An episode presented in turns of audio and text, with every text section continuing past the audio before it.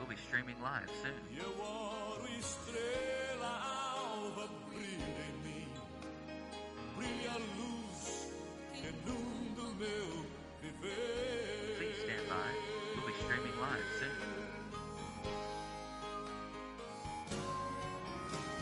Shalom, meu nome.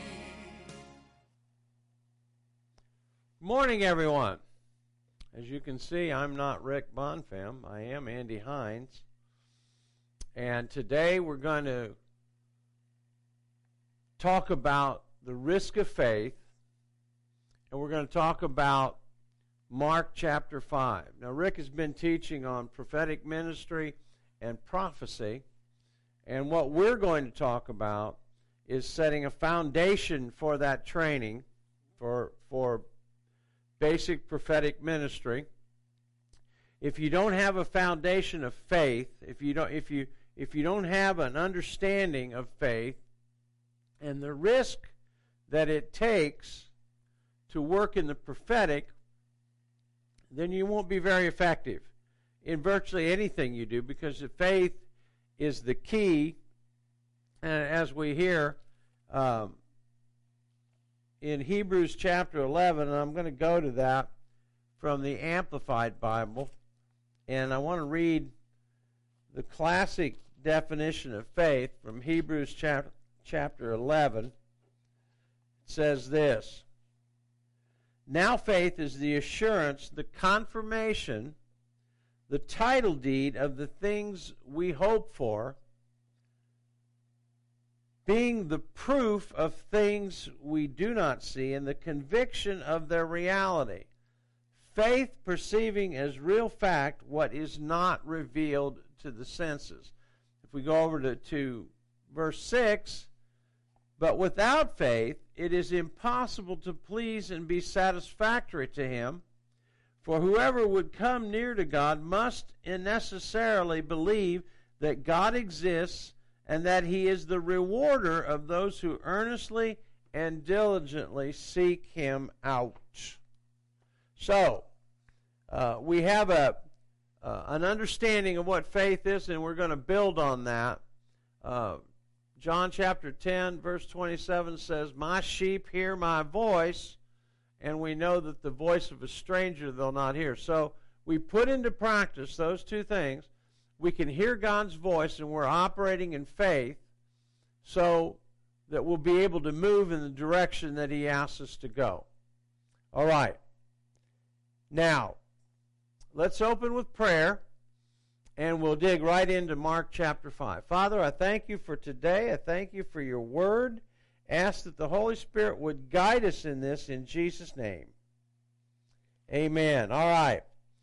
Now, within the story of Mark chapter 5, we've got three people involved. We've got the demoniac, we have Jairus, who's the synagogue leader, and we have a woman with the issue of blood.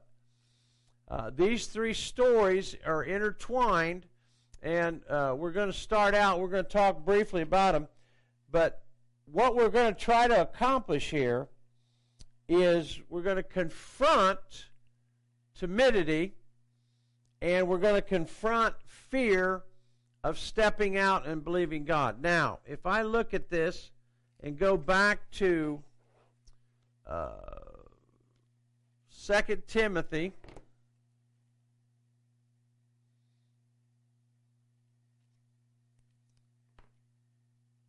Chapter 1, verse 7, a familiar scripture, but we're going to read it in the Amplified. For God did not give us a spirit of timidity, of cowardice, craven, cringing, and fawning fear, but He has given us a spirit of power, of love,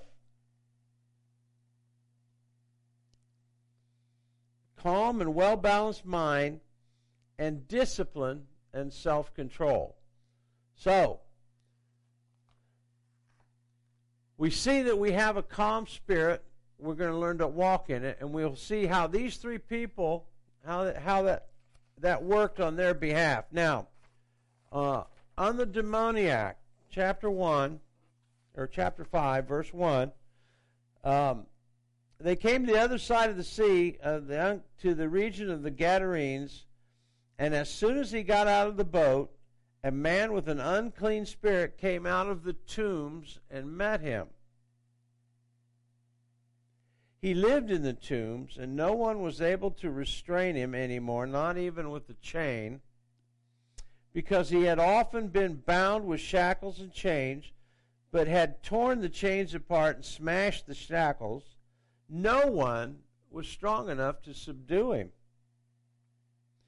Night and day among the tombs and on the mountains, he was always crying out and cutting himself with stones. Now, as we read this, we want to think in terms of uh, the camera shots we see of Seattle, of Portland, of Los Angeles, San Francisco. The street people have taken over and they're mentally ill. This guy had some serious problems, but it's nothing that we don't see today. You can go out on the on the street and just start talking to people they're like this. They're demonic. The demonic has infiltrated their life. Now, first of all, there was a demon involved in this man's life. Um, he lived among the dead, like the homeless in California. We're talking about that. What type of place is this to live? Not. It's it's death. It's it reeks of, of demonic. Now, no one could control him. Human strength was useless against demons.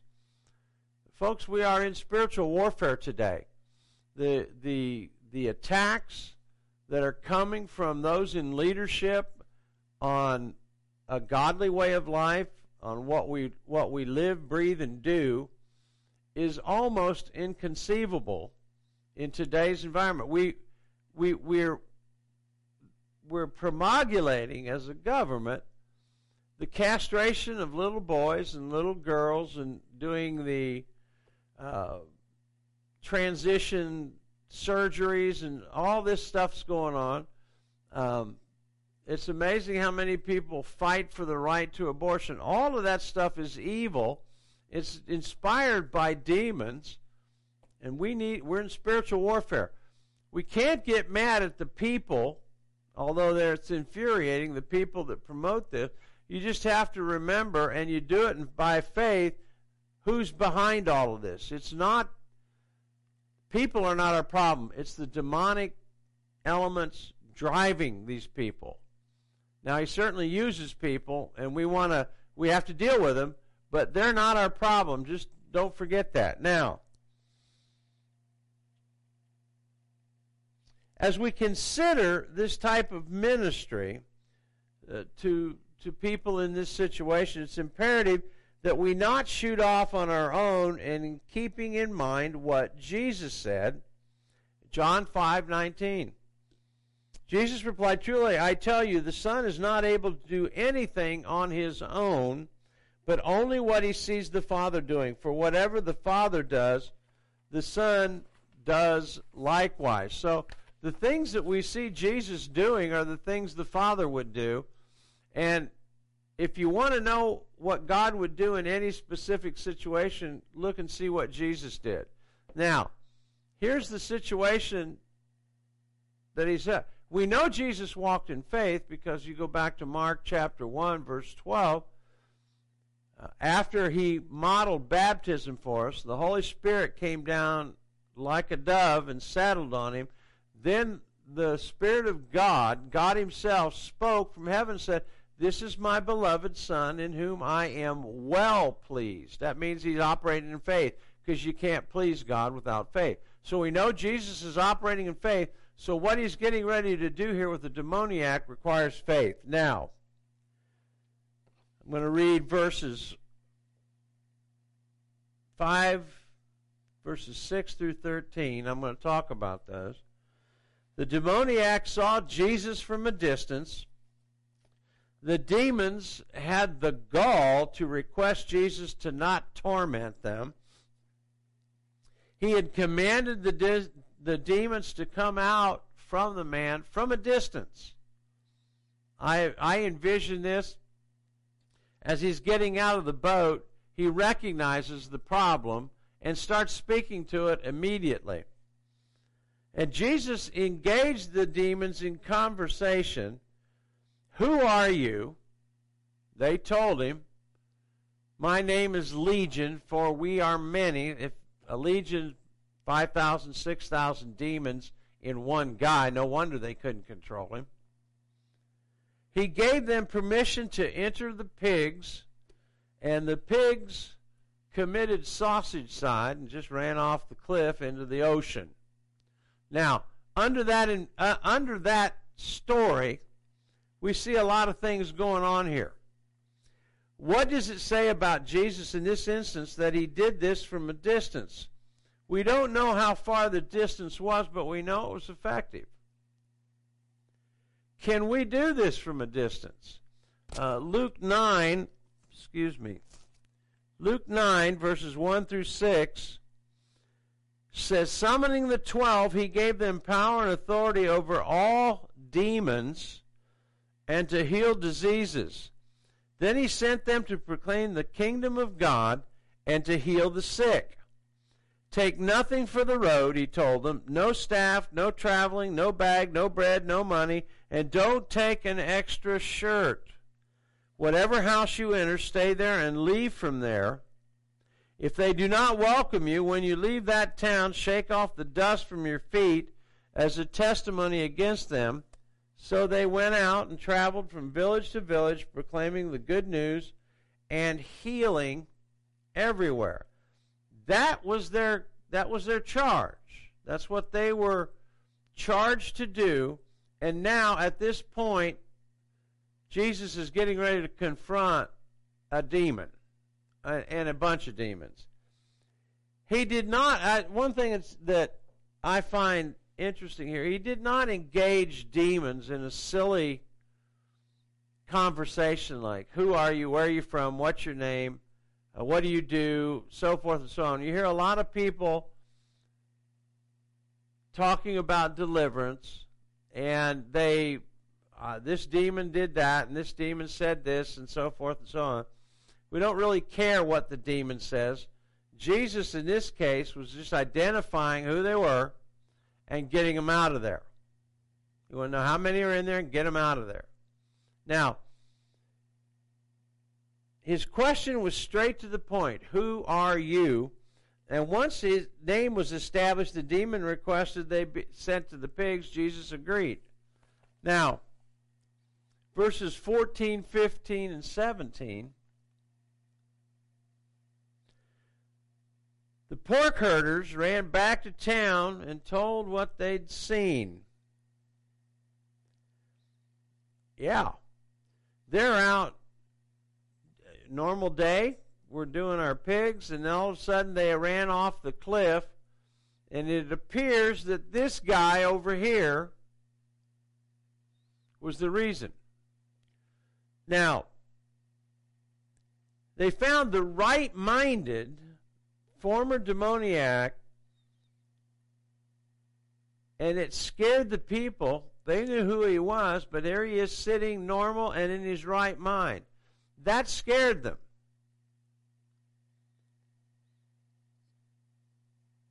They came to find out what happened, and when they saw that Jesus had put this man in his right mind, they were scared, and their response was immediately to ask Jesus to leave the region, which he did.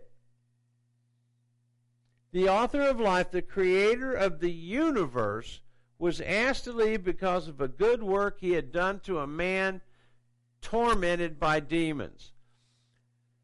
If we're walking in faith in these times that we live in, if we're walking in faith, we're going to find out that when we do what God tells us to do, it's not going to be received well. But I'd rather be received poorly and yelled at and cursed and whatever else they do because I healed a guy, because a man was healed under our ministry, because demons were people were delivered from demons in our ministry, when those things happen, I'd rather be caught doing those than not doing anything, which is what most churches are doing. They're acquiescing to what the world's doing and, and they're not getting the job done. What we're trying to do is learn how to get the job done and get it done by faith. Now, the people were the ones who were in control of this situation. It wasn't Jesus, it was the people. If they'd have asked him to stay, he would have stayed. And a lot of them would have been delivered. A lot of good things would have happened. A lot of people would have been healed. But they didn't. They asked him to leave, and he did. We'll see this again in Jairus when we when we get to talking about Jairus. We'll see that this same principle held. So he gets ready to leave, and the demoniac comes to him. Here's what happens Jesus got into the boat to leave, and the right minded former demoniac came and asked him to let him go with him. Understandable. This guy wants to be with the man that delivered him from this terrible situation he was in. But Jesus sent him to work in his own area. Uh, he told him to do two things tell what God has done for you, and tell about the mercy he had on you. Now that takes me to uh, Revelations 19:10 that says the testimony of Jesus is the spirit of prophecy. Now, Bill Johnson had a great explanation of this. For years I didn't understand this scripture, but the testimony of Jesus is the spirit of prophecy.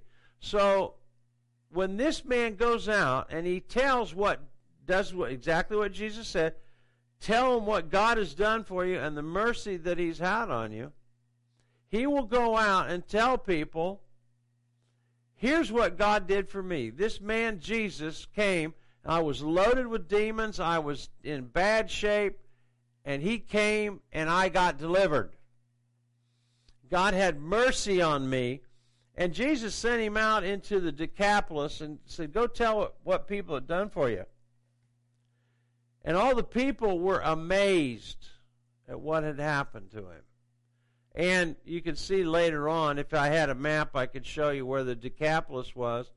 Uh, he had quite a ministry in there. A lot of people were saved and moved to that. So, in this situation, this man took what Jesus did and told others about it. That is the spirit of prophecy because what Jesus doesn't is not um, how do I want to say it? He's not particular uh, towards one person. He'll do the same thing for you that he did for the demon, for the uh, demon possessed man here. He did the same thing for him. Now he'll do the same thing for us. It's the spirit of prophecy. So um, Bill Johnson explained this, and it was a great, great explanation. He was telling about uh, a, a man. I don't, I don't remember the exact item, but let's just say the man had uh, serious kidney problems, and God healed him. That is a prophetic word of what God will do to other people that have kidney problems. Because He's not particular. He's not, He doesn't choose favorites. He does the same thing for everyone. And so that's a spirit of prophecy. Now, from there, let's go on. Talk about the woman with the issue of blood. Mark chapter 5, verses 25 through 34.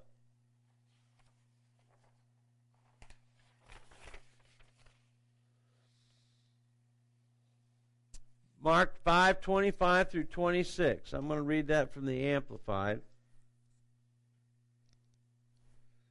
I get my glasses cleaned here. What we find out is that we go back to the beginning here of the story after Jesus comes back and crossed the lake and came back. He runs into a man named Jairus can't talk about the woman from the with the issue of blood until we talk about Jairus.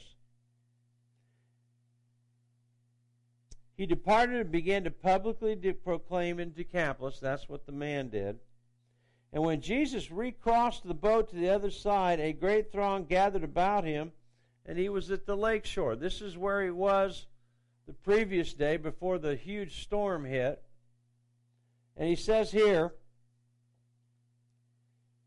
then one of the rulers of the synagogue, this is verse 22, came up, Jairus by name, and seeing him, he prostrated himself at his feet, which is like a declaration of faith, and begged him earnestly, saying, My little daughter is at the point of death. Come and lay your hands on her so that she may be healed and live.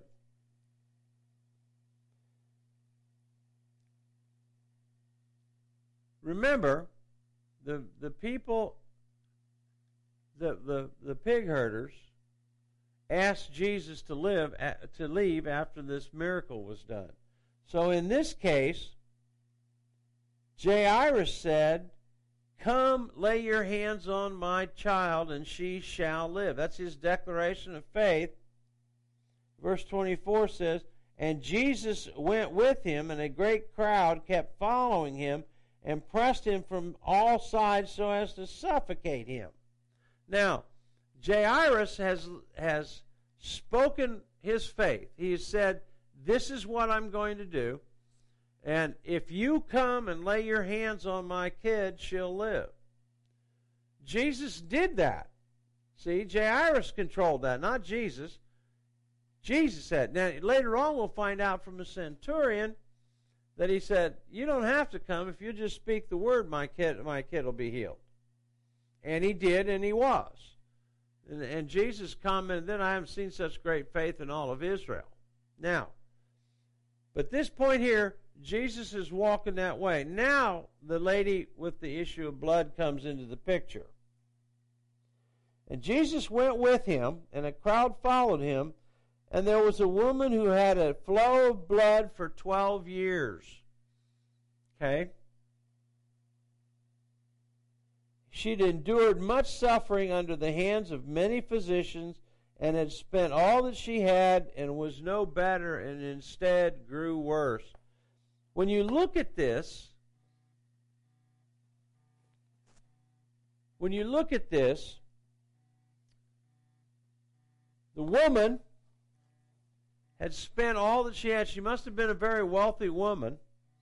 And Jairus would have known about her because she came to the situation. Excuse me, folks. I don't know. I don't know that person. I'm sure he's called you before. Anyway, the woman cuts in on Jairus' time.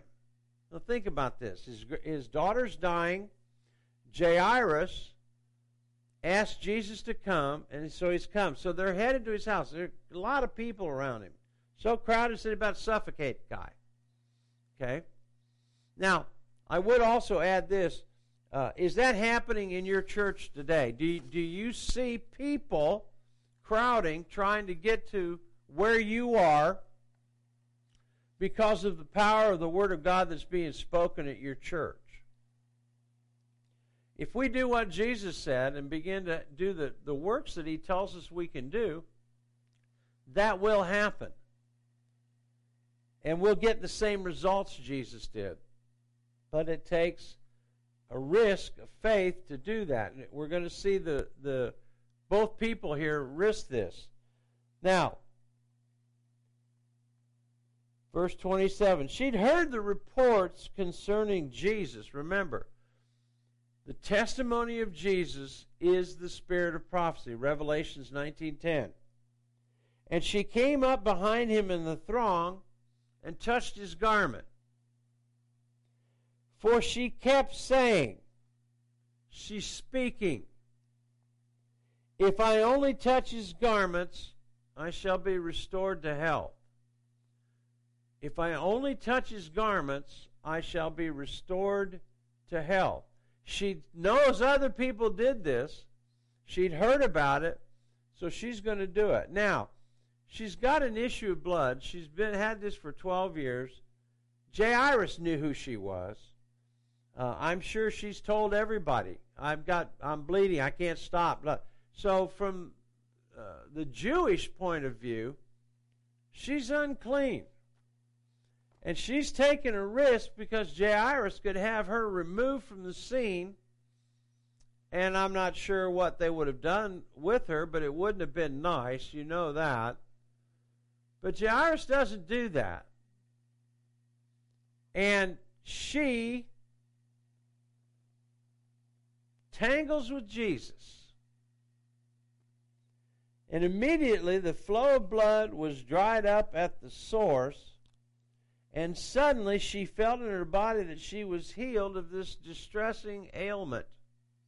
Now, Jesus, recognizing in himself that the power proceeding from him had gone forth. In other words, the, as it says in Luke, the power of, uh, to heal people was present with Jesus. Now,